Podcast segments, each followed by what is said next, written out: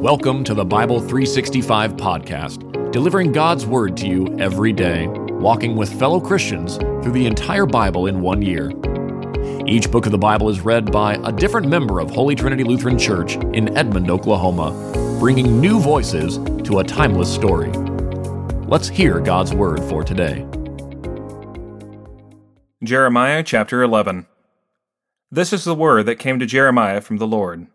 Listen to the words of this covenant and tell them to the men of Judah and the residents of Jerusalem. Tell them, this is what the Lord, the God of Israel, says.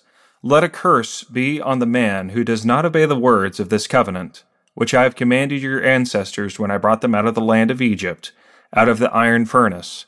I declared, obey me and do everything that I command you, and you'll be my people, and I will be your God, in order to establish the oath I swore to your ancestors, to give them a land flowing with milk and honey, as it is today. I answered, Amen, Lord. The Lord said to me, proclaim all these words in the cities of Judah and in the streets of Jerusalem. Obey the words of this covenant and carry them out. For I strongly warned your ancestors when I brought them out of the land of Egypt until today, warning them time and time again, obey me. Yet they would not obey or pay attention. Each one followed the stubbornness of his evil heart. So I brought on them all the curses of this covenant, because they had not done what I commanded them to do. The Lord said to me, a conspiracy has been discovered among the men of Judah and the residents of Jerusalem. They have returned to the iniquities of their ancestors, who refused to obey my words and have followed other gods to worship them. The house of Israel and the house of Judah broke my covenant I made with their ancestors. Therefore, this is what the Lord says, I am about to bring on them disaster that they cannot escape. They will cry out to me, but I will not hear them. Then the cities of Judah and the residents of Jerusalem will go out and cry to the gods that they have been burning incense to, but they certainly will not save them in their time of disaster. Your gods are indeed as numerous as your cities, Judah, and the altars that you have set up to shame, altars to burn incense to Baal, as numerous as the streets of Jerusalem. As for you, do not pray for these people. Do not raise up a cry or a prayer on their behalf, for I will not be listening when they call out to me at the time of their disaster.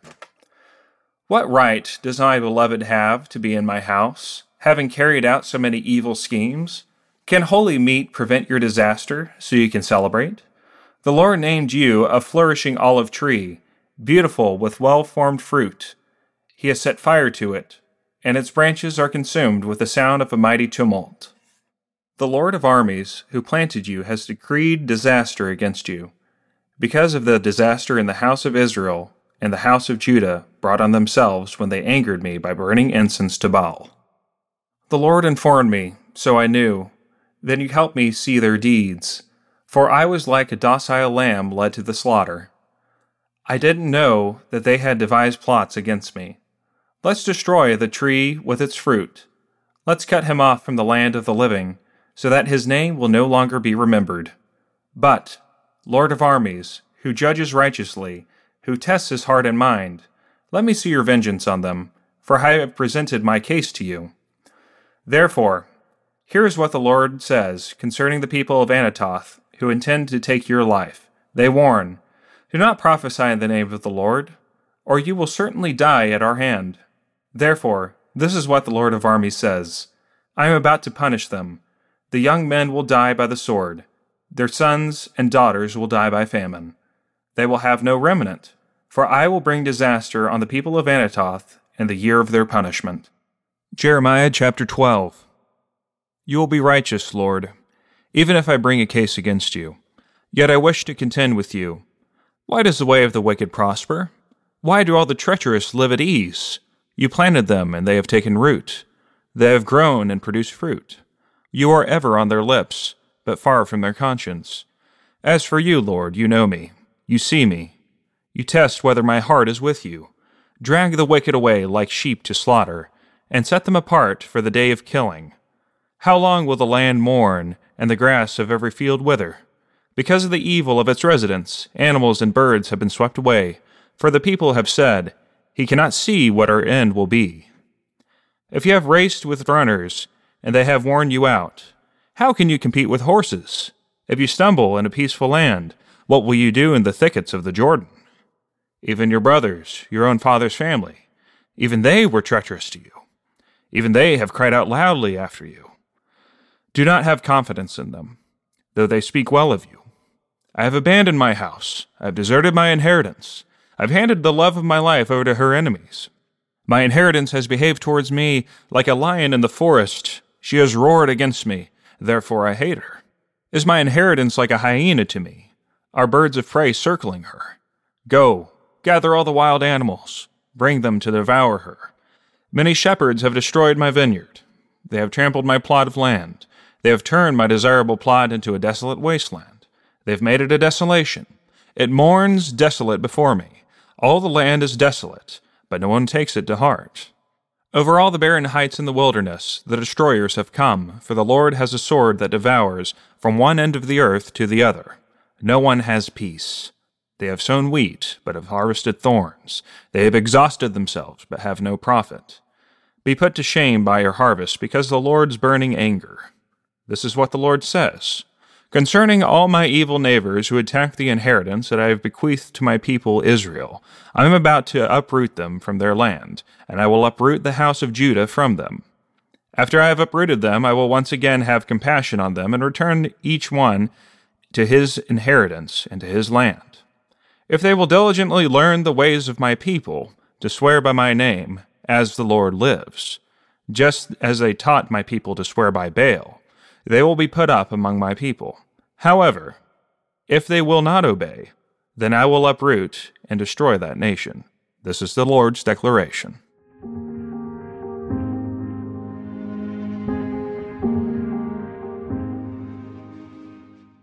Hebrews chapter ten, verses one through twenty-three.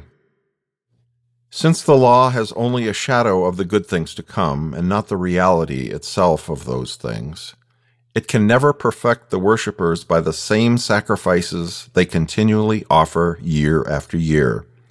Otherwise, wouldn't they have stopped being offered?